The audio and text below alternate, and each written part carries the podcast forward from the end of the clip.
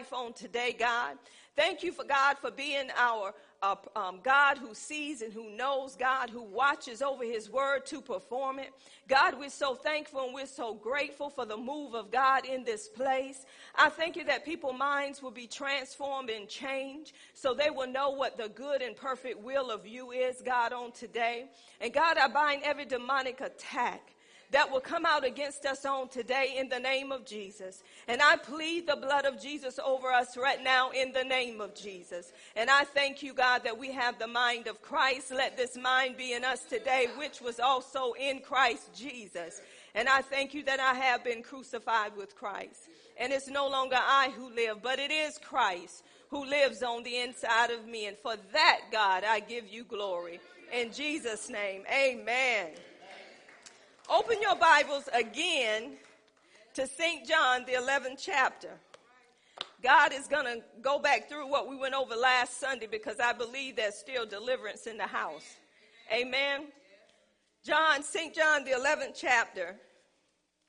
And I'm going to start at verse 38 this time. And then we're going to um, stop when the Holy Spirit have me to stop. Amen. St. John, the 11th chapter, beginning at verse 38. Look at your neighbor and say, neighbor. I believe God has a word for you. Say, open up your heart and receive the word. And the word of God now reads. Now remember, this is God speaking. Jesus, therefore, again groaning in himself, come to the grave. It was a cave and a stone laid upon it. Jesus said, Take ye away the stone. Martha, the sister of him that was dead, said unto him, Lord, by this time he stinketh, for he have been dead for four days. Jesus said unto her, Said I not unto thee, Jesus is reminding you again, that if thou would believe, thou should see the glory of God. Then they took away the stone from the place where the dead was laid, and Jesus lifted up his eyes and said, Father, I thank thee that thou hast heard me and I know that thou hearest me always. But because of the people which stand by, I said it that they may believe that thou hast sent me. And when he had thus had spoken, he cried with a loud voice, Lazarus, come forth. And he that was dead came forth, bound hand and foot with grave clothes, and his face was bound about with a napkin. Jesus said unto them, Loose him and let him go. You may be seated. I want to talk again this morning about grave clothes. And we have determined that grave clothes are clothes that people are buried with. And we know that when people are um, buried in grave clothes, that means that they are dead. They're no longer alive. Amen? So we see that um, Lazarus, he was loved by Jesus. Mary and Martha, they were loved by Jesus. And Jesus got word that Lazarus had died.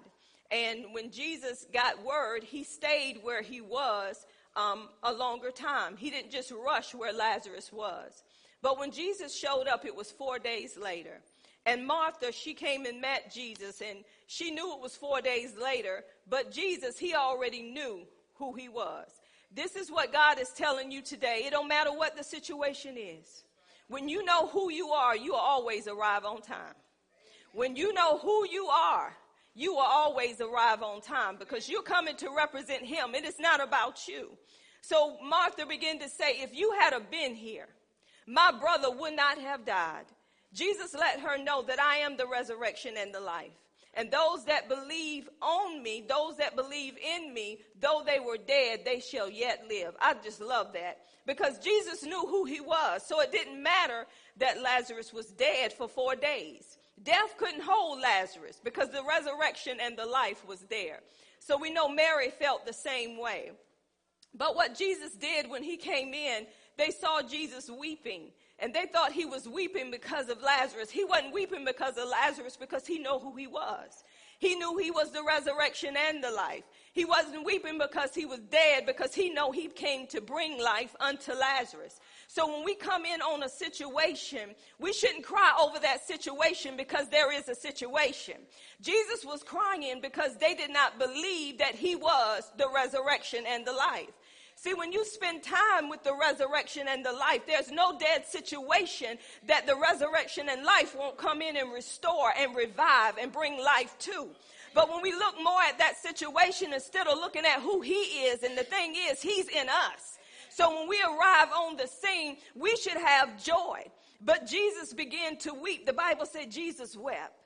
But Jesus began to tell them it was a cave. And you know, when somebody died, they're in a dark place. And it was a cave that Lazarus was in. And Jesus said, I want you to roll away the stone. See, this is what has to happen. Remember, Jesus is the Word. So that means the word have to come in on the picture in a dead situation. You cannot deliver nobody, heal nobody, and set nobody free without the word coming in on the scene. Because the word will quicken you. The word will bring life unto you. So if you going um, into a place, you going because you are sent to that place to bring life to that dead situation. You're not going just for people to see you. It's too many people going for people to see them and not see Jesus. And that's why things are not working. When God send you out to do something from him, he's going to be well represented. You're not going to um, leave the same. They're not going to be the same because he's sending you. He sent Jesus. So Jesus was there on the scene. He said, Take away the stone. Understand this. The word spoken will take away those hard places in your life.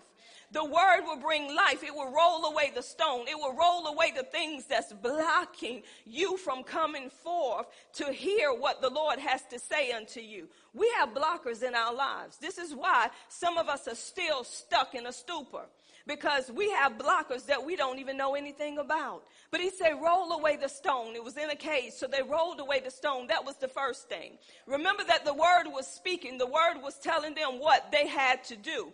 You're supposed to be carriers of the word. So when you enter a place, you should be speaking what God is saying unto that place. And whatever God say unto that place, that's what need to be done. But Jesus, he began, see, understand that it was Lazarus in that cave. So Jesus had to call forth Lazarus. So Jesus called forth Lazarus and it said with a loud voice. I believe Jesus done it with authority because he knew that he had the power over death, hell, and the grave. So Jesus been, began to call Lazarus forth. But guess what? Lazarus could not come forth until the things that was in his way was moved. That stone was in his way. So it had to be moved before Lazarus can come out of the cave. So where we miss it is we're trying to get something from God, but we're not realizing what's in our way. You pulling out scriptures in the word of God, but you got to recognize what's in your life and move it out the way. So this is what he did. He said, Lazarus, come forth. But notice when Lazarus came forth, Lazarus still was bound. Where am I going with this? Just because you've been saved all your life don't mean that you're totally free. Some of us think when we get saved, we are free. I beg you to differ because I got saved to get rid of depression. I'm thinking that once I get saved, then I will be free from depression. But when I got saved, it got worse. And I didn't understand, okay, I'm, I'm, serving Jesus, people telling me to come to Jesus, having come to Jesus meetings, but I'm feeling the same way. Why am I feeling like I'm feeling? This is what was going on with Lazarus. Lazarus came forth. He was resurrected. Remember that all of us that are saved, we have been resurrected. This is why the word of God tell us in Romans 6. Let's go to Romans the 6th chapter. Look at your neighbor say, you're going to be taught this morning. Say, I'm telling you to wake up. Say, if you got to slap yourself to wake up, slap yourself. Hey, I'm not playing on this morning because I want people delivered. Amen. I want people set free. So I speak that no slumber will come to your eyelids. Amen. So we look in Romans chapter 6. This is what it says in um, verse 3. Know ye not that so many of us as were baptized into Jesus Christ were baptized into his death? Therefore we are buried with him by baptism into death, that like as Christ was raised up from the dead by the glory of the Father, even so we should walk in the newness of life. So what Paul is saying that we were buried with him. We were buried with him. So when Jesus died, we died with him. The thing that happened in our lives was we had to be buried. But in order to be buried, we had to resurrect to a newness of life. So this is what happened in the next verse. It says, for if we have been planted together in the likeness of his death, meaning that we was buried with him, we, we shall also be in the likeness of his resurrection. This is the verse I want you to pay attention to, verse 6. Knowing this, that our old man is crucified with him, that the body of sin might be destroyed, that henceforth we should not serve sin. For he that is dead is freed from sin. Now, if we be dead with Christ, we believe that we should also live with him. So we got to know that this old man, this old man that drove us, that compelled us to sin, it was buried. It was crucified. It's no longer alive. It's not living. It is dead, that old man. And when we have to understand and know this, so when we are resurrected, we're not resurrected with that old man that compelled us, that drove us to sin. This is why Paul was talking about when people were up under the law and the law tell you not to do this, that old man that was in you, that driving force would rise up and tell you to do it. And it's like you were going towards what you should not have been doing which is sin. So it's actually saying that driving force that drove you to sin was done away with. You are no longer under the power or the control of sin because Jesus done away with that on the cross. Thank God for that. So when you accepted Jesus, that old man died with him. You died with him. But when you rose up, you rose up in a newness of life. So the question we have to ask ourselves this morning is, if the old man died, what's going on? Why am I still feeling the same way? It is because that old man, it left behind some habits. It left behind some way of doing things. Your spirit was the part of you that was made new. Your spirit was the part of you that was born again, that got saved. Your middle man, which is your soul, did not get saved. So everything you were accustomed to before you got saved is still a part of that middle man. Now I want y'all to understand this. Some people think that I'm saved and I escaped hell. You can be living hell here on earth being born again because you don't know that you're still wearing grave clothes. See, Jesus, he recognized Lazarus is coming up a new creation. He can't have on no grave clothes and be a new creation. Even though he's resurrected, he still got on some grave clothes, and those clothes got to be loosed for him so he can be let go of. See, some of us don't even realize you're holding on to things in your life that you should not be holding on to.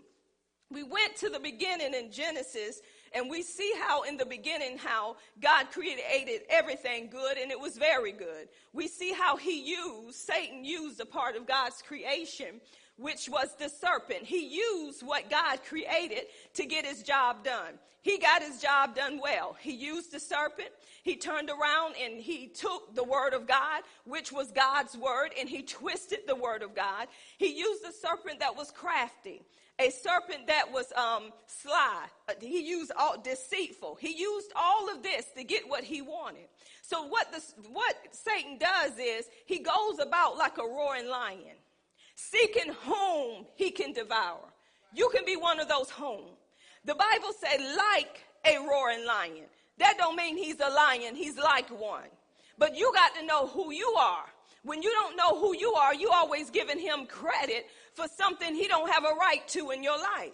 So he used that serpent, and we see that their eyes were open. Adam and Eve eyes was open because they ate from a tree God told them not to eat from. And we see that sin came upon what? The world. So they were living in a fallen world. Death was a part of that. Sin represent death. So we see they saw their nakedness before. They wasn't bothered by being naked. They wasn't ashamed. So when they knew that they were naked, they tried to cover up their own nakedness. This is what sin does to us. It want to cover things up. It don't, the devil don't want you to know these grave clothes that you have on. And that's why even presenting these messages, the enemy try to make it like a struggle because he don't want you to receive the truth. Because he know when you know the truth, that's when you're free from whatever you're going through. Some people don't even want people to talk about a subject like this. Why? Because it brings back some hurt. It brings back some disappointment. It brings back some things that you have pressed down that you don't want to deal with. But those are the things that you need to deal with so you can take off those grave clothes. So we see that shame came in on the picture, fear came in on the picture, condemnation came in on the picture because they were living in a fallen world. And then they began to blame each other. But we see that the very thing that Satan used, which was the serpent, got cursed because this was part of the fall. So I want you to understand that God's word is already written.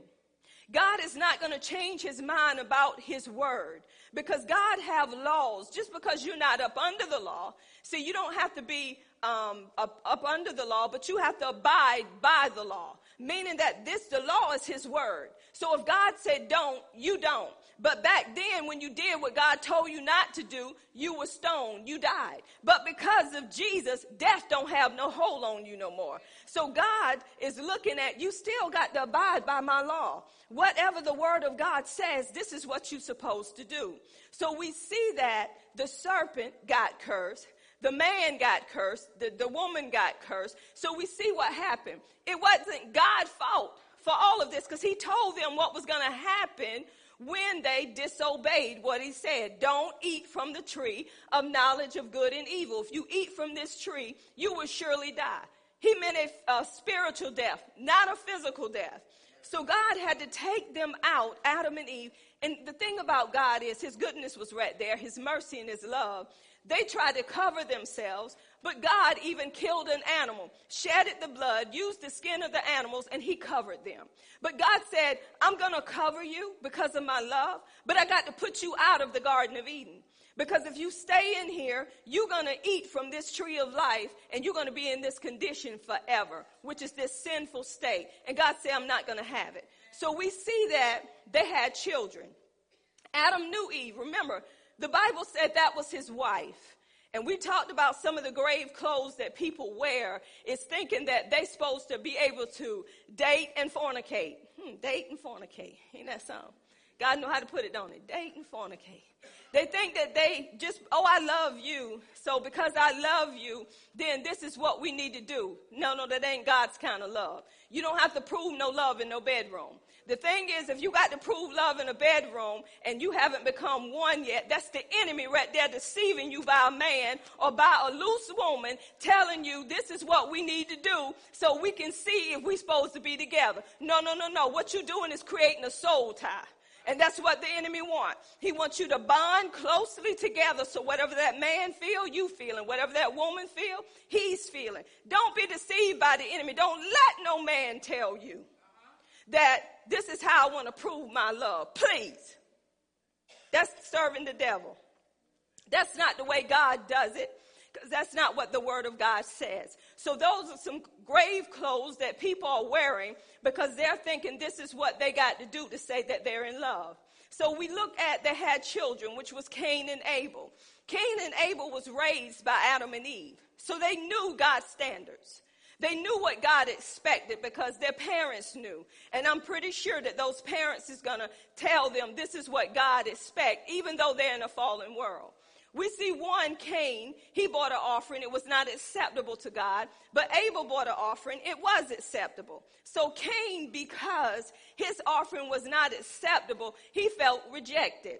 And when he felt rejected, he became jealous over his brother. And he began to be so angry that he killed his own brother. These are these clothes. He had on these clothes. So we look at how it went through Cain and Abel. He killed Abel, and God told him, and this is the key for y'all. He says, Sin lies at the door and it waits. The devil know where he's going. He don't have a problem waiting on you. He don't have a problem trying to see where your weaknesses are. He don't have that problem. Sin lies at the door and wait. God said, Cain, he said sin lies at the door and wait, but you can master it. Body of Christ, why do you think you can't master sin? Sin has already been mastered, first of all. So when we know what Jesus have already done, we don't let sin have dominion over us, right? So we see here that God told Cain that. But we know that God put a mark upon Cain. He was a vagabond. So when Cain was coming, everybody knew about Cain. Through Cain's generation, through what Cain done, his great, great, great grandson ended up doing the same thing and bragging on it. It just went through the generation. So we know that God began to say that it was so much wickedness upon the earth that the imaginations of men's hearts and women's hearts were so evil, so wicked, that all they thought about was evil. So God knew he, he had somebody in that generation through Seth bloodline because Eve began to have another son and it was Seth. And that's when um, righteousness came back upon the earth. See, you have a choice. You have a choice from whom you're going to serve. So we see that through Seth, there came Noah. And Noah, God saw him righteous. So what he did, he said, I want you to build me an ark. And I want you, y'all, we went over this last week. I want you to put everything in this ark. I tell you to put two animals, two of each kind. And the reason why he was doing this, because he was repopulating the earth. Noah and his sons, his wife, and their wives went in there and the door was shut in the ark.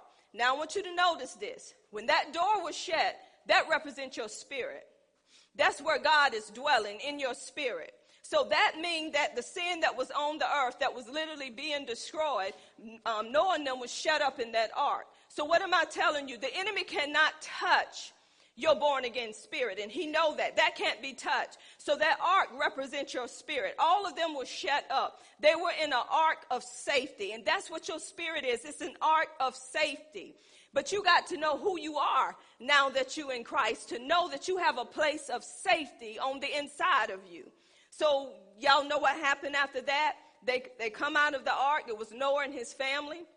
God made a promise. He said he would never destroy the earth again by water. So he gave a rainbow as a covenant to Noah, and Noah done the sacrifice before God. But they began to repopulate. And guess what happened, y'all? Noah got drunk. Noah got happy. He got drunk and he lay down naked. And he had three sons, and the son Ham came in and saw his father nakedness. And when you see somebody naked, it brings shame to that person because you should not be looking on nobody nakedness. So when he saw his nakedness, he told his brothers. His brothers came in, walked backwards, covered their father up. But Noah, when he realized what Ham had did, he ended up cursing Ham's child. Canaan.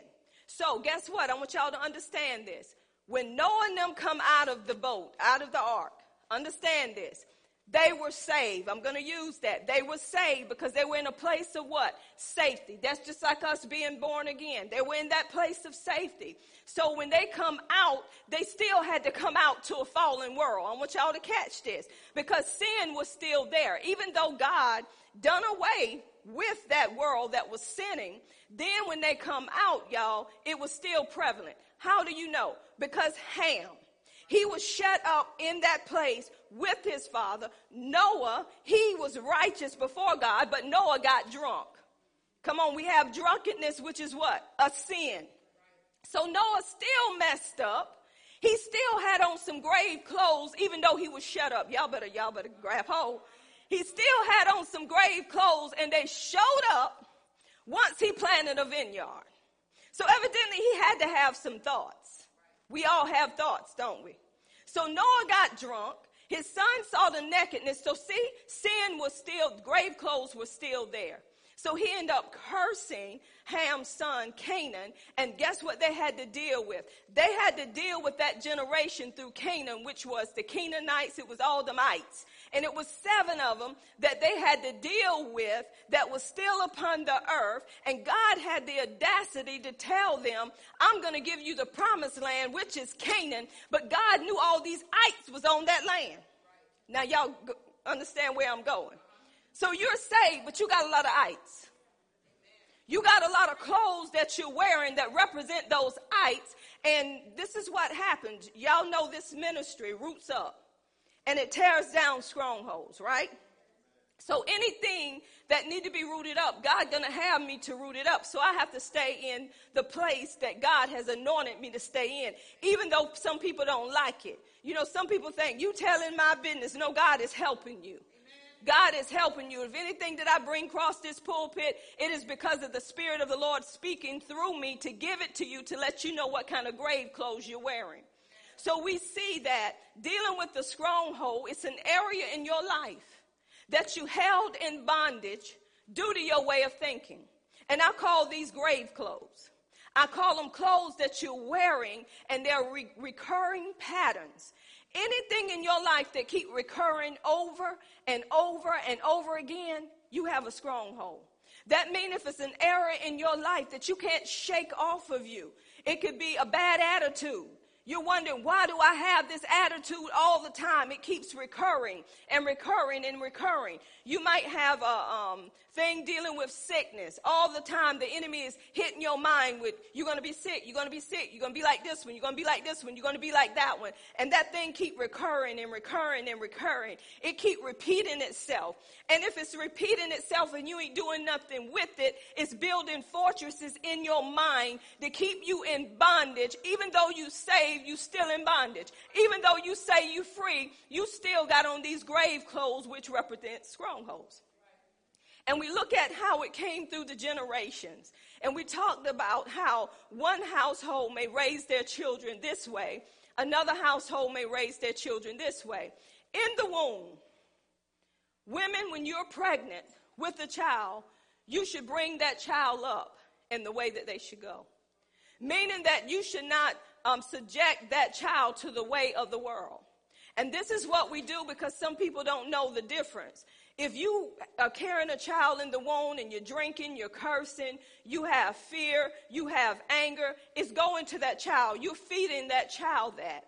And when you feed that child that, when that child come out, that child ways are always the, the way that you train that child to go.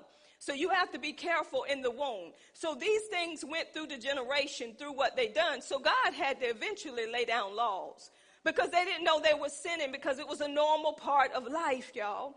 Some people think they're really living, but they're really dead. They're thinking that the world has everything for them, but they're really living a dead life.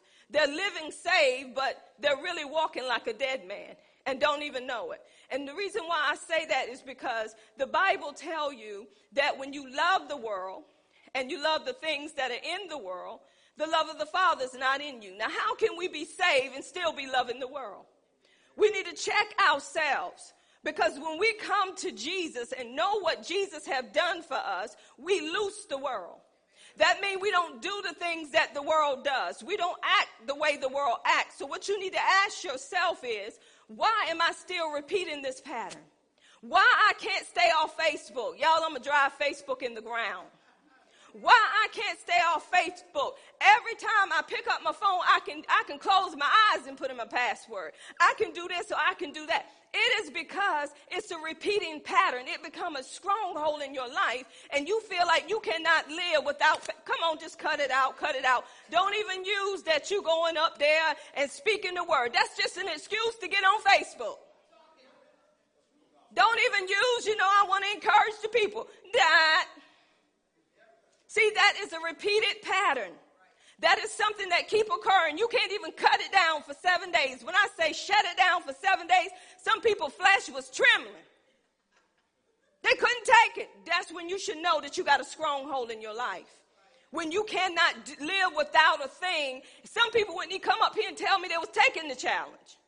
Because they didn't want to be held accountable when they hit the button. You done hit the button even after I said it in your mind.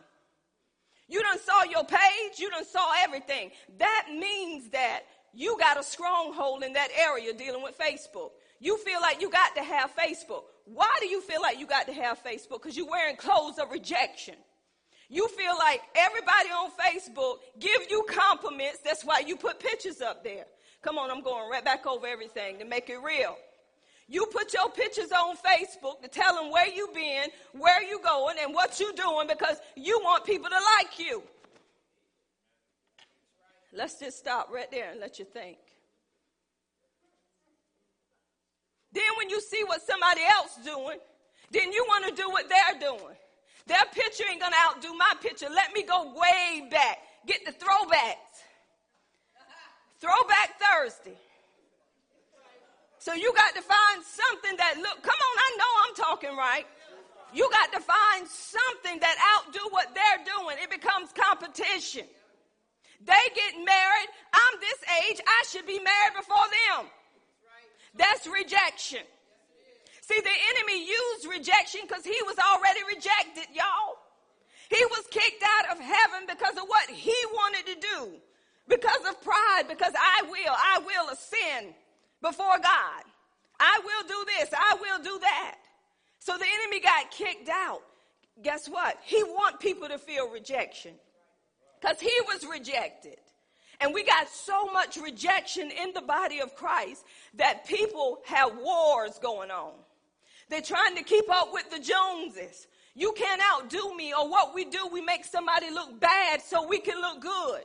We begin to talk about somebody to put them down because we want to look better than they're looking. This is why you don't tell your business on Facebook.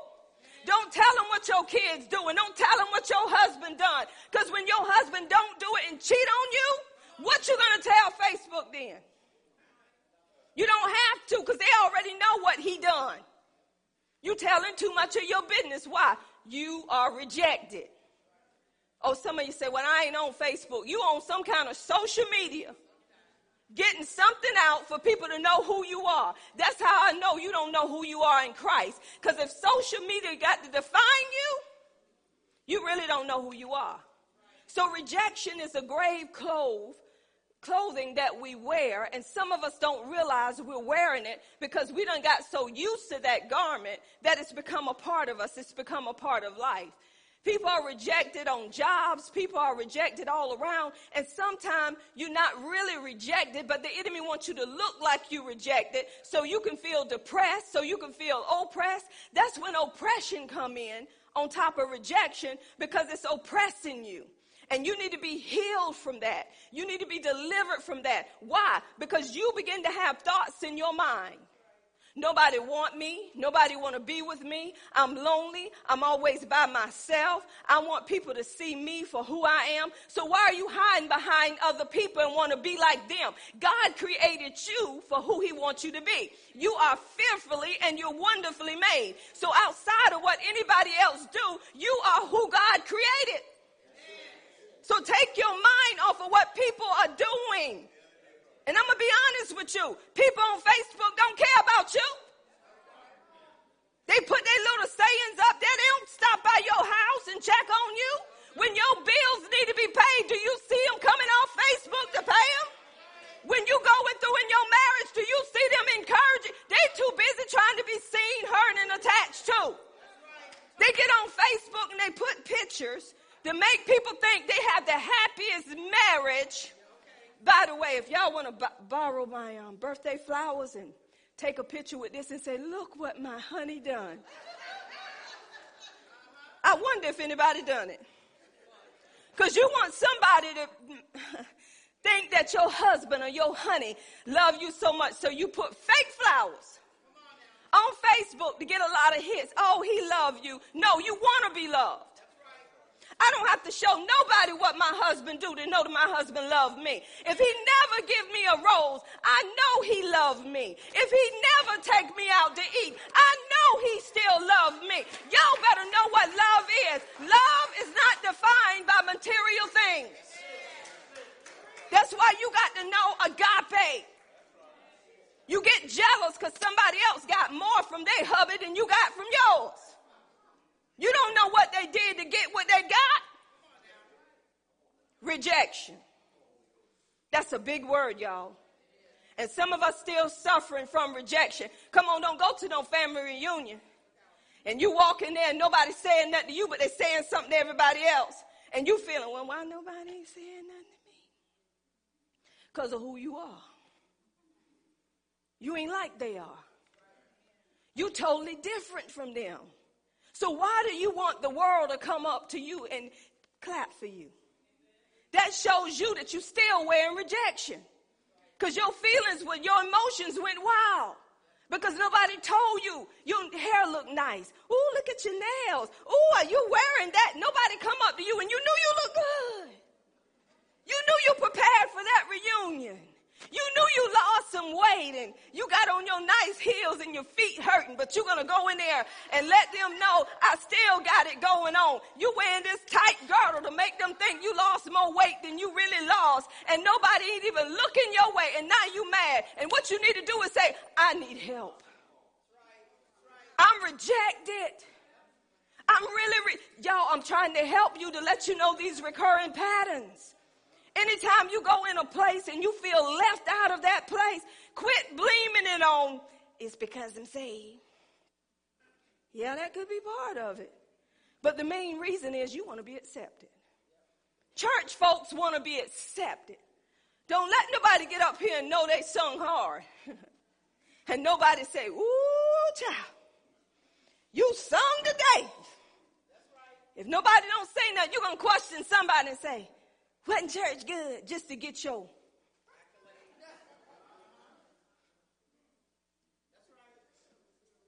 We letting stuff define us. Church folks. And you trying to bring somebody else in the kingdom and you ain't whole yet. You can't go nowhere without somebody looking at you. Oh, I'm going to get deep. Because you need to know who you are and who you belong to. And you need to know what's attached to you so you can get rid of it through the Word of God. The Word is your antidote, the Word is your medicine. And you know these things. And this is why God got me teaching you these things to let you know if it's a recurring pattern in your life. It is a stronghold. You just don't keep getting angry and angry and angry for no reason. It's a stronghold in your life of anger. And it's coming from somewhere. It's probably coming from your childhood. I was speaking to a lady and she was telling me that during her childhood, her mother and father got a divorce. And the reason why is because that father, he was doing things he had no business, but long story short, he would beat his daughter a lot, really beat her. And she was so afraid. That's anger. She was very afraid in her childhood of her dad just beating her for no reason. See, if you have some things going on in your life, it can start from the womb. If the mother's having a problem with anger because of a man, because of a mother, because of a father, it's hitting that baby in the womb. When that baby come out, that baby gonna have fits of rage. Be very angry. Some of them come out like a fighter, uh-huh. Because that woman emotions is hitting that baby. So when that baby come out, the baby's being bold for the woman. So the baby ain't gonna take no junk. Y'all, I'm telling you the honest God truth. They'll slap you in a, in a hot minute. I have never seen babies come out the way they come out now. They're coming out like Muhammad Ali. I'm not lying. They'll come out and hit you and act like it ain't nothing. They'll come out and bite you and hard like a bulldog. And you're wondering, where did this behavior come from? It comes from the womb. Whatever the mother is holding in that womb affects the child. I'll use me since some people don't believe it. When I was carrying Jeremy, I was full of fear. And I didn't know it affected Jeremy. So when Jeremy come out, y'all, this is funny. Y'all know how big he is. When he was little, he was way bigger than Ariel. Ariel had to go with him to the bathroom. I'm like, boy, you're supposed to be protecting your sister. So she had to walk with him down the hall and wait while he closed the door. And I said, Lord, what is wrong with my son? Big as he is, my little teeny, they six years apart. Now here she is. I said, What's wrong with my son? And I noticed those patterns with my son when he was growing up. And I noticed how Jeremy felt very rejected. And I'm like, Why is this boy rejected? And he's getting all the love for us because I have rejection in my womb. So when Jeremy come out, he had fear, he had rejection. Jeremy wanted attention. He would do things to get attention. He will make you mad to get your attention. So what I'm saying is when God let me see that pattern, and how it came from my womb, I began to break some of those things off of my son. I said, no, this stops here and right now. You will not go through what your mother went through. You are not rejected. You are accepted. You have been accepted in the beloved. I will keep repeating those things. So we got to understand that if you don't know what was happening in your womb or what went on with you even before you got pregnant, it is subject to go to your children. And if we don't see that, the children will grow up just like we were. So, this is why I'm telling you about rejection. I'm telling you about anger. You just don't get angry at a snap of a finger. That means you got a stronghold. That means it's something that happened in your life. Some of us have put up so many walls because we have been so wounded in our lives. We've been wounded by family, we've been wounded by people, so we'll put up a wall. How do I know that people have up a wall? Because they don't let you get but so close. And when you say certain things, they'll cut you off and bring correction. because they don't want to go there. They don't want to talk about that. And I'm, I'm, you know, I'm tired of people acting like they had the best family ever. Well, my family didn't do this. My, your family done something that's hidden, that's under the rug, and they ain't told you what they done, and they trying to make you think, well, we didn't live like that. No, you were living some kind of way in sin. And it got attached to those children. Quit this mess. I don't know why my cheering like that. I raised them good. But your children knew when you were down and out. Your children knew when you were rejected. Your children knew when you were crying and you didn't know you were crying. Your children knew when the daddy stepped out on you and you laying there waiting on daddy and they hearing you cry every night because daddy, come on somebody. Hiding all this stuff. Your children already knew. And this is why we as parents, when we know the truth, y'all, we supposed to use the truth to set people free that don't know the truth. That's the only way they're going to be free. And this is what happens, y'all, in life. And I'm, I'm going to go to another subject.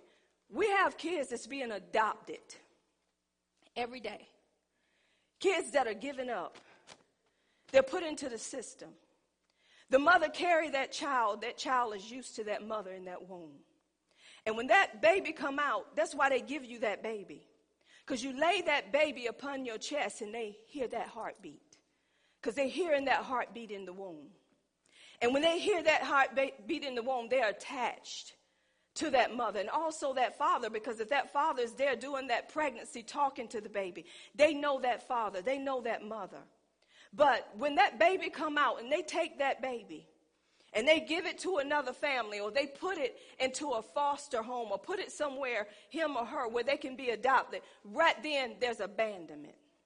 That baby feel abandoned.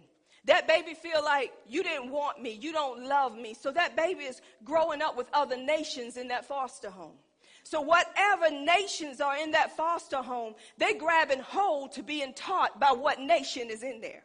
Those ites are waiting for those babies in that foster home. It may have been a loving mother, but she couldn't take care of the baby, and she's praying that God to give that baby a family that would be able to help them. Go back to Moses. Moses' mother gave him up, but she was trusting God and giving him up. When she gave him up, the sister followed where Moses went. And you know, Pharaoh's daughter took Moses and the sister was there. She said, this is the, she said, this is a Hebrew child. And the sister said, do you want me to take him to the, to the woman to, anyway, she agreed to take him to a Hebrew woman to nurse him. That was his mother. So Moses grew up in his house up under the covenant. He knew what was right and what was wrong, so he grew up the right, right way. But she had to let her son go into the world. And when she let him go into the world, it was Egypt. So he ended up learning Egypt ways, but he knew the difference. Because Moses took up for the Hebrews when the Egyptians come against the Hebrews. Why would you take up for the Hebrews? Because Moses knew who he was. Even though he was in the world, he knew who he was. I got news for y'all. Jesus hadn't came yet. So what am I saying? Nobody unsaved got an excuse because you got the commandments in you still to know right from wrong. You still have a choice whether or not you're going to eat from the tree or not. So Moses had a choice. Y'all know what happened. He left Egypt and God began to um, raise Moses up and he ended up being a deliverer. But guess what Moses had still? He still had on some clothes. He had abandonment. He had rejection. How do I know? Because every time God would tell him what he was going to do, he'd come back and say, I can't speak. God said, Did I not make the dumb speak? Did I not make the mouth Moses? I'm God.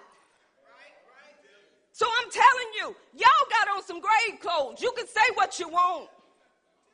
From the pulpit down, those grave clothes got to be removed off of you. Come on, I was pastoring and still had on some grave clothes and didn't know what I had on until I spent time with God. And God said, Take off that rebellion. You still got a little bit of rebellion in you. You don't know how to shut up. You still got some rejection in you. You don't supposed to feel like that and you and me and I'm in you. Come on, I went to my husband and told him, forgive me for trying to be in control. Because God showed me them. Oh, y'all, come on, quit your mess. Y'all act like you ain't wearing nothing. It's all over you in the body of Christ. Get mad because somebody speak to you this Sunday, don't speak to you next Sunday. Rejection. Get mad because somebody got something and you didn't get something. Rejection. So we look at kids. It's a recurring pattern. I'm going to give you a recurring pattern. If you have a child that you had to give up, the enemy's going to use that as a recurring pattern. The mother may have given up the child because the mother knew she couldn't take care of the child. So she gave up the child. Then when the child grew up, the child gave up their, his or her child. So it's going down through the generation. So it's right there in that generation. So everybody is going through being abandoned, being rejected, and it's going through that family. So you need to stop and say, wait a minute, God. This is a recurring pattern. It's going through the generation. Everybody's giving somebody room to take care of their children. You have to break it. Because if you don't break it, it's going to keep reoccurring. Even though Jesus took the curse, yes, he did. He broke the curse, but guess what's happening? You're wearing the effect of it. And you got to take that off. You got to ask God, what are these effects that I'm having in my life that keep reoccurring that I need to take off? And see, there are some, some sins, y'all, or some grave clothes that people see in you that they can actually see, like gossip. We let them see the little gossip. We let them see that little stuff. But the fornication, the adultery, the pornography, the sexual perversion, we hide it. I'm coming to church, but I'm still getting it on. And Pastor don't know it. Evidently, Pastor, no more than you think I know. Because God see you. Even though you ain't in the bedroom laying down with them butt naked and ashamed, you got it on in your mind. Because every time you be with them, you undress them with your eyes. Those sins that are hidden, we're going to go to the spirit of perversion. It's a big one in the body of Christ. The spirit of perversion started way back when with the mites. The, and I'm going to go somewhere and I'm going to show you something. Go with me. Y'all ain't this good. 2 Samuel 13. I want y'all to see something here. 2 Samuel 13. And it came to pass after this that Absalom, the son of David, had a fair sister whose name was Tamar. And Amnon, the son of David, loved her. Y'all catch that? Absalom had a sister, that means it was his whole sister. And Amnon, the son of David, which was another son by another woman, loved her. That means that was his stepsister. Loved her. For real? Y'all gonna see what kind of love this is. And Amnon was so vexed. Vexed means he was so troubled that he fell sick for his sister Tamar. For she was a virgin, and Amnon thought it hard for him to do anything to her. Amnon had it in his mind day after day that he wanted to have his sister. And he was so vexed and so troubled with it, he was sick. There are so many people, Christian folks, that are that's going through incest and sexual perversion so bad it's making them sick. Because they want something that they know don't belong to them, and the more they think about it over and over again, it brings sickness unto them. So Amnon thought hard. He was trying to find a way to get to have his sister. He wanted her so bad. If you're having thoughts over and over again, dealing with sexual perversion, dealing with fornication and adultery, and you know you're married, you know you're saved and you're single, and you know you don't supposed to be touching that, but these thoughts keep reoccurring over and over again that it's making you sick, it's vexing you and troubling you. You got on some attachments that you need to de-attach from. This was Amnon. This was incest. So then it goes on to say, let me tell you how slick the devil is. See, I'm, I'm going to go here. I'm going to stop here for a minute. A familiar spirit is a spirit that goes through the family. It goes through the family and the generation. And what that familiar spirit do, it watches the weakness. It gets to know that person. It gets to know that family and the generation and the weaknesses that's in that family. So when it get to know everything about that family, the enemy used that familiar spirit to make things known that you would think that was coming from God, but it's not coming from God because that familiar spirit watch what's in that generation. And then the enemy end up using that through somebody to make you think it's coming from God. Oh, they know me. Who told them that? It's because it's a familiar spirit in operation. So what happened here, Amnon had a cousin. And he asked Amnon what was wrong with him. And when he told him what was wrong with him, how he was so love sick over his half sister, the devil used the cousin. They said he was crafty. So somebody that's crafty is so deceitful. So he took the very thing that was vexing him and he told him how to use it to get what he wanted. He said, tell David, the king, your father, that you sick. He playing sick now. You sick and you need your sister to come over here and make you bread and feed you. So he used that with David. Now I'm going somewhere. David was Amnon's father. Amnon was older than Absalom. So if a child come to you and say, can my sister cook me some bread? I'm not feeling good. Of course, the father, mother say, sure. Yeah, they can do that. Now, Tamar was a virgin. She never been with a man. So she went in there and she was doing this for her brother and he was rough handling her. And she was saying, just ask our father, he will let you have me. But she knew that was against God's commands. But she was doing all she can do to stop her brother from raping her. He raped her after it was over. See, when the devil get through with you, the love that he thought he had for, it was not love. It was lust. It was incest. He did, he hated her. He threw her out. And when she was standing there and Absalom, her brother, saw what was going on with her because she had to take off what she was wearing. I want y'all to understand this. Some of us that are saved right now, we don't feel saved because things in our life begin to pop up and we begin to take off who we really are in Him and we're subjected to who the enemy want us to be in Him.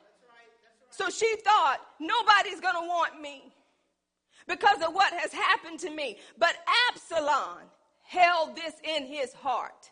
He let his sister stay with him and he was mad at his father because he didn't do nothing about it. Where am I going? You got fathers and mothers knowing incest in the family, sending children to the incest, and then when something happened, they sweep it under the rug, act like it's normal. The child is going through rejection, is going through anger, is going through different things because they say, You let this happen to me.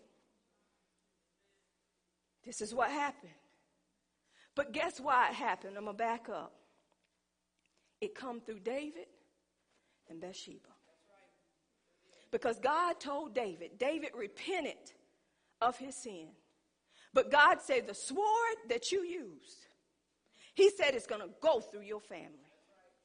His son ended up killing his other son. And Absalom ended up sleeping with all his concubines in the open. He said, What you did in secret, he said, but I'm going to allow people to see him sleeping with your wives in the open. It is not going to be secret. It went through the family. And then the child he had by Bathsheba, God despised what he done. Now look at what happened. It was murder in that family. So it went down through the generation. It was deception. It was lying. And look what happened. He had Uriah's wife and his son had his wives. So everything that he did, you reap what you sow. Don't you let people tell you just because you saved, you don't reap nothing. When you sow to the flesh, you're going to receive from the flesh. When you sow through the spirit, you're going to receive of the spirit. When you slept with somebody else's husband and think that now you saved, the enemy going to try to get somebody to sleep with your husband. You reap what you sow. When you sow love, you get love. When you sow angry, you get anger. Whatever you sow is what you're going to reap. And if you think you missed it, you're looking at your children and say, oh, Lord. It is. What I did is coming through my kids. You think it's all over and done with. But what you do, it follows your children. And you have to sit down and talk to your children and say, ah, it stops here. Quit being ashamed of your past life. That was your past life. Quit making your children think you goody good. No, tell them the truth. Tell them this is where I was, but this is who I am now. And this is not who you need to be. Qu- quit hiding stuff. Your kids might be so full of anger because they see your anger. They see your disappointments. Now they're trying to be a man like daddy. I got to walk like daddy. I got to talk like daddy. I got to be just like daddy. Now, my son, Jolly Green John, he's so funny, y'all. He finds excuses sometimes when he used to do stuff when he was very young. Mama, I did all this because you ain't never let me stay with nobody.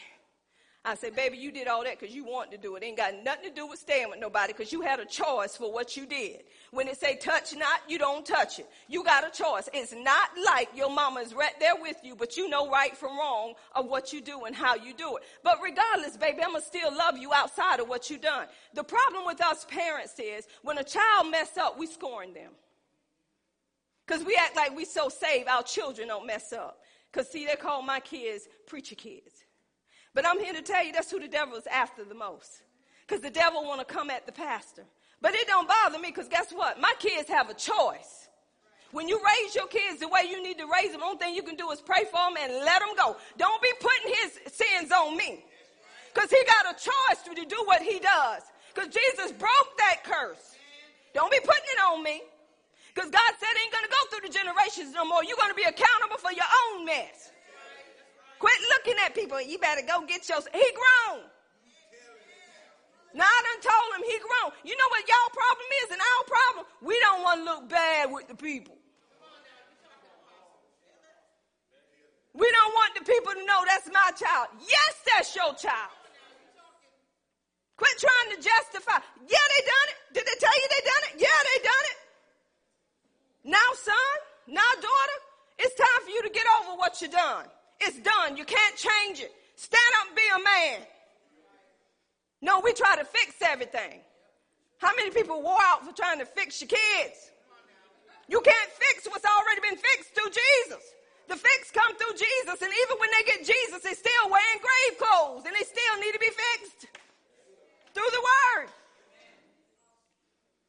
So I ain't go for them lame excuses with my son. And some people say you're smuggling too much. Let him go. Lose him. As for me and my house, we's gonna serve the Lord. This is my house. You pay rent in here? Mama, this is my room. No, it ain't. I give you an opportunity to sleep in that room. When you pay me money for that room, it's yours. But otherwise, ain't gonna be no all this noise up in that room. This rocking and a shaking and a carrying on. I'm grown. You ain't grown. You still in my house. Now, when you get grown, you get your own house. But as for this house here, you don't let me do nothing, mama. That's the truth. Turn it off. We don't go for that up in here. Turn it off. When the Holy Ghost tell you to get up and look at your kids' phones and you paying the bill, I don't care how old they are. Get up, look at it. Oh, Jesus. Help me, Jesus. Help me, Holy Ghost. Honey, what is this? He wiping his eye. I see ain't taking nobody that long to see what's on this phone. I had to get some verification before I went back in that room. He talked on the phone all night. He forgot and left the phone open.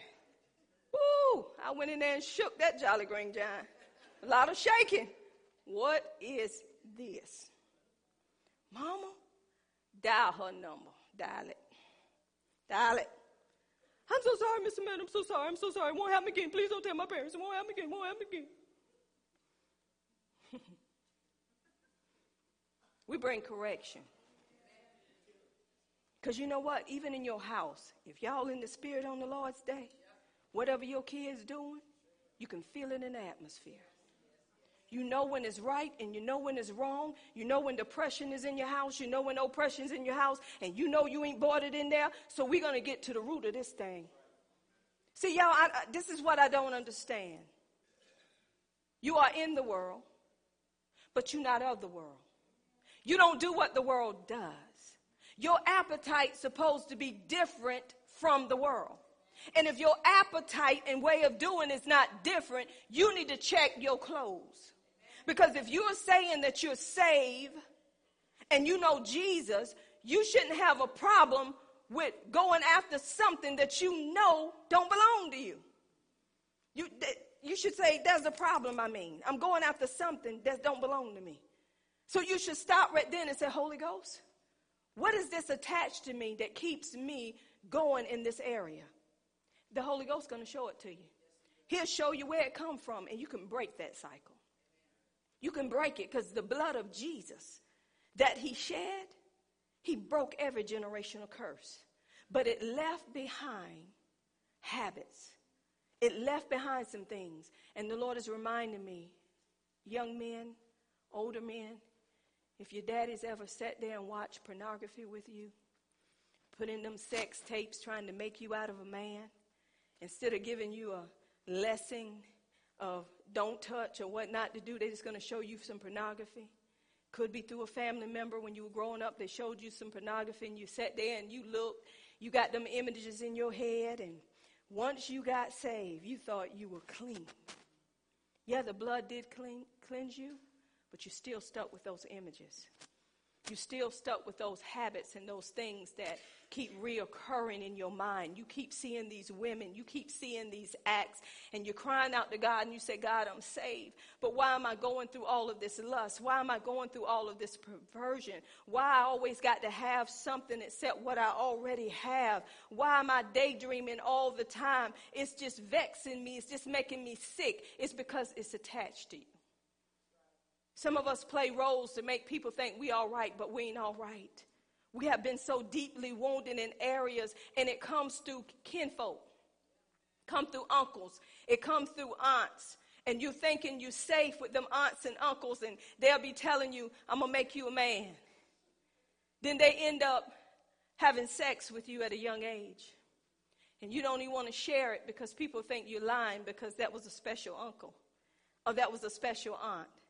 You went through that abuse and you carried it from five years old until you got married. And you wonder why you wouldn't let your husband touch you. You wonder why you would cry and go through because you wiped that memory out of your head. Because you said, nobody would ever touch me in that way again. But once you accepted Jesus and God sent somebody to you and began to minister out of love to let you know that hurt and that disappointment you went through, then you're ready to let go of it because you know you don't have to wear it anymore you know you don't have to accept it. Is it an easy fix? No. It don't happen overnight, y'all. It's like peeling an onion. You know how when you're peeling an onion, you're just crying, and the more you mess with that onion, the more tears come, your eyes begin to burn. That's how it is when you're taking off clothes, grave clothes. It hurts the flesh because that's what the flesh is used to, that's what the flesh succumbs to. Men and women of God, we don't have to be subject to that because Jesus made a way for us. He made a way of escape, just like Amnon here. When he did that to his sister, look what happened to the brother Absalom. He ended up killing his own brother. Then he ended up turning against his father. He came to take the kingdom. This is happening here and now, y'all. And it's time for us to spend time in this Word of God and say, God, what am I wearing? God, I know I'm saved. Sometimes I don't feel like I'm saved, but salvation is no feeling. Everybody in this room know what you're dealing with. You know these recurring patterns. You know what the enemy used in weaknesses. The enemy used these things to keep you from pushing forward, to keep you from doing what God has created you to do. So as long as you succumb to him and his way of doing, then you up under his guidance. Go back to Romans the sixth chapter, and I'm going to show you what the word of God has to say on that. Romans the sixth chapter. The word will give you everything you need if you research it.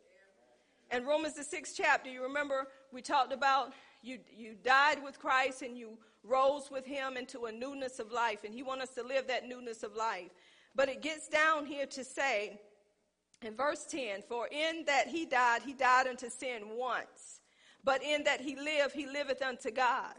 God want us to live unto him. We died unto sin through Jesus Christ. Likewise, this is the key. Reckon ye also yourself to be dead indeed unto sin. You hear that?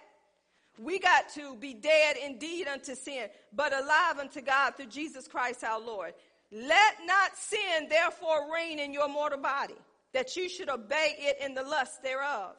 Neither yield ye your instruments, members, as instruments of unrighteousness unto sin, but yield yourself unto God as those that are alive from the dead, and your members as instruments of righteousness unto God. For sin shall not have dominion over you, for you are not under the law, but under grace. Do y'all hear that? Because whomever you yield your members to, that's whom you're going to serve. What am I saying? We have church folks still yielding to things that Jesus have freed us from. And we're yielding to those things because we have not really let go of those habits in our soulish realm. In our mind, we're still thinking the same way. Why? Because our mind have not been renewed. We have to be transformed and changed. And the first thing is say, be not conformed, be not adapted and pattern after this world. Everywhere that the Israelites went, this is what Jesus told them. Go to Numbers. I pray this is helping somebody. Numbers 33. Now, when they had to go in and possess the land, Jesus gave a warning and told Moses to give them this warning. He said in 3351, Speak unto the children of Israel and say unto them, When ye are passed over Jordan into the land, land of Canaan, then ye shall drive out all the inhabitants of that land from before you. Did y'all hear that? So the land was theirs. I'm going to look at this as we're saved. We're in the Garden of Eden in our spirit. Amen. The land belongs to us. Everything God has belonged to us. But this is what he's saying. In your soul, I need for you to drive out all the inhabitants. I want y'all to get it. I want you to drive out all the inhabitants of that land before you. He said, I want you to get rid of these images. I want you to get rid of these idols that you have set up in your mind. An idol is anything that you put before God. It can be money, it can be sex, it can be husband, it can be wife, it can be dog, cat, mother. Anything you put before God is an idol. Any image in your mind that you allowing to be higher than God is an idol. That's an idol. He said you got to literally get rid of all these things. Y'all hear what I'm saying? You are saved, but you still got some inhabitants on a land in the soulish realm. God said, get rid of these things. And then he said, if you don't get rid of these things, look at this. And then down here it says in verse 55, but if you will not drive out the inhabitants of the land from before you, then it shall come to pass that those which you let remain, we got a choice. If you letting perversion remain, incest remain, if you letting gossip, if you letting anything remain, he said, they shall be pricks in your eyes, thorns in your side, and shall vex you in the land wherein you dwell. That means they're going to oppress you. Some of us right now are being oppressed by things because we letting them dwell there. That's a stronghold. That's a fortress you have in your mind that's oppressing you day by day by day. A thought that come to your mind more than any thought is a stronghold. If that thought is constantly there, every day, every night, that's a stronghold in your life. I hear some people say, I don't have no stronghold. You don't know what you got. Because you think you ain't got it. Here I am telling you what it is, and you still, I ain't never been rejected. Yes, you have. You've been rejected by a man. You've been rejected by your mother and father. You've been rejected. So don't say, I ain't rejected when somebody don't call you. Nobody calls me. Rejection. Nobody comes see me. Rejection. So don't never say you're not rejected. And you could have had it coming from your mother's womb. Some people say, well, I had a good mother. They took care of me. Yeah, they could have took care of you, but you don't know what they went through while you was in that womb. You don't know what they went through before you even existed. You don't know. So that's why the Holy Spirit is here to help you to know, y'all. You got to know the truth. Once you know the truth, the truth is what makes you free, but you got to know the truth. Quit acting like you ain't got no issues. You got issues. All of us got issues. Just because you come to church, your name on the roll, you got a position, that don't mean you ain't got no issues. And I'm going to be honest with you. If people wait for people to get it right, the church be empty. Nobody would be doing nothing from the fivefold on down. Fivefold, you can't look at other people like you better because you got a title. You might be more screwed up than the members. That's why we got to check who we have in leadership. When we see the same recurring pattern, we got to say, come here. Uh-uh, this ain't happening up in here. Come here, let's talk about it. You got an issue. And your issue is going to affect this body. You can't teach one thing and live another thing. This is what I like about people. When you got an issue, say you got one. I can work with you then and let you know God still loves you. He knew you had the issue before you became a pastor, before you became all of this. He the one called you to what you are. He knew you got some issues. But God said, I want you to deal with the issue. I want you to recognize the issue. Quit trying to use your title like you this, that, or the other. And I'm reminded of this. My husband and daughter had to correct me. When I would go to Wilmington, y'all know we number 30 minutes from Wilmington, right? I don't use 30 minutes. I use 30 miles. 30 minutes seem like a short distance. 30 miles to me seem like longer. So when I go somewhere and I'm talking to them about something and they telling me, well, I don't know if I can help you today. They wait, they wait for it. Ariel, wait for it. Well, look, I done come 30 miles Come on, don't tell me y'all ain't tried that before. I done come 30 miles down here. Ain't nothing that you can do to help me. Next thing they know, well, let me go see what I can do. They pick on me, but the job gets done. But the Lord let me know, why you got to use that all the time? Come on now. Or when you want something free, you know how to get that free thing. Is that right? So we got to ask ourselves, where is this coming from if we know he supply all of our needs? We got to really dig deep and say, Lord, am I still lacking and don't know? Do I still live this way and thinking I'm not living? Come on, correct yourself. Lord, why am I trying to figure it out if you worked it out? Why am I always expecting free cheese? Why am I always scheming or using something that's going on in my life for somebody to bless me and then call it a blessing? No, you worked that up and now you call it a blessing. It's through your scheming and manipulation you got that money. Don't blame that on God Call that a blessing. That's you that worked that up to get what you got. Some people use illness, some people use other things to get stuff and they so used to doing it, it become a part of them. And when they're blessed, they're like, oh, God bless me. Oh, I bind offense right now in Jesus' name. Don't even come ask me nothing after service. That's a stronghold. You done took offense. Is she talking to me? No, God might be talking to you through me. So you need to be delivered in that area. So let us close on this scripture. Mm-hmm. Look at this scripture, y'all, in Ephesians. I'm going to Ephesians 2, then I'm going to flip over to Ephesians 4. 2 1. And you have he quickened who was dead in trespasses and sin. Who quickened us? Who made us alive? It come through Jesus. This is how we were in time past. You walked according to the course of this world, according to the prince of the power of the air, the spirit that now worketh in the children of disobedience. This is who we were, right? Go back to Ephesians, the fourth chapter, and I want to read this to you.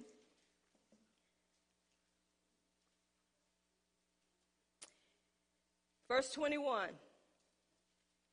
If so be that ye have heard him and have been taught by him as the truth is in Jesus, that ye put off, that ye put off concerning the former conversation of old man. That means the former lifestyle. I'm going to prove everything that I said to you. You had a formal lifestyle that when the old man was attached to you. We know the old man is dead, but Paul is saying put off that former lifestyle. So evidently they were still acting the way they used to act, even though the old man is dead. He said, Put it off which is corrupt according to the deceitful lust, and be renewed in the spirit of your mind. There go your medicine. You got to put off that formal lifestyle that way that you used to live is still attached to your soulish realm. And put on the new man, which after God is created in righteousness and true holiness. Now look what he's saying. So this evidently been happening in the church. Put away lying. Didn't he say put it away? Speak every man truth with his neighbor, for we are members of one another. Be angry and sin not. Let not the sun go down upon your wrath. He's naming all of these things that we still have to put off in the body of Christ.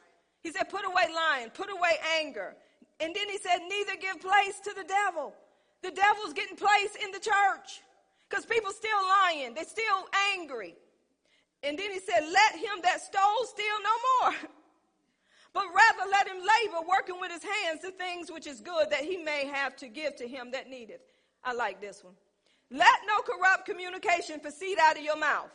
Some of us got a stronghold of cursing. You start talking to people, holding conversation, everything come out. Then you say, this is the way I was raised. You a new creation in Christ Jesus. He said, put it away. Let no corrupt communication come out of your mouth. And some people say, I don't curse you. Doing it in your mind. You got a stronghold. But let that which is good to the use of edifying, that it may minister grace unto the hearers, and grieve not the Holy Spirit of God, whereby you are sealed unto the day of, of redemption. Then he goes right back in there. Let all bitterness, wrath, anger, clamor, evil speaking be put away from you with all malice, and be kind one to another, tenderhearted, forgiving one another, even as God for Christ's sake have forgiven you. Y'all, the word speaks for itself. We got to put off all of these things. And some of us are still wearing them. And the reason why we're wearing them is because we haven't been transformed and changed through the Word of God. The more time you spend in the Word of God, you can cast down. Because He said the weapons of our warfare are not carnal, but they're mighty through God. For what? For casting down strongholds and every high thing that exalts itself from the knowledge of God. Any high thing that goes above him, you're supposed to cast it down. You're supposed to throw it down. And go back in the Old Testament. He said, I want you to literally get rid of every high place.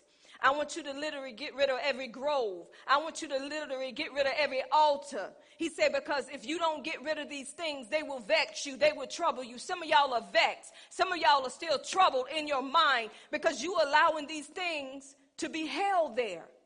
You have to take the word of God and you have to literally remove them through the word of God, and it's gonna take time. But if you ain't taking the time to get in this word, you're gonna keep dealing with these things. But some of y'all don't wanna let go because you think you all of this in a bag of chips. You think everybody don't want you? People think that they're so wanted and so needed above everybody else. It's time to rise up in the body of Christ. God wants his glory to be revealed. But if we're holding on to these things, we should not have isms and schisms in the body of Christ. We shouldn't get mad because somebody else is going up higher than you. You don't know what they've been through. You don't know the scripting process that they had to go through to get to another level. They may take off a piece of grave clothing, and God said, I can trust you because you're working in that area, so I'm going to move you a little higher.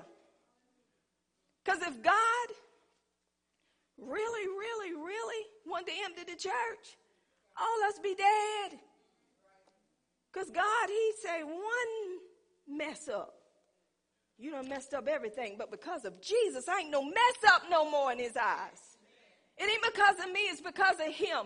God said it's time to take off these grave clothes, and he has shown you how to take them off through the word. It's up to you to get in this word. Let this word get in you. Quit having pity parties. Quit talking about the mountain. Begin to speak to the mountain. Quit talking to God about it and rise up in your authority and say, I don't have to have perversion. I don't have to be an adulteress. I don't have to be fornicating. I don't have to be lusting after nothing but the word.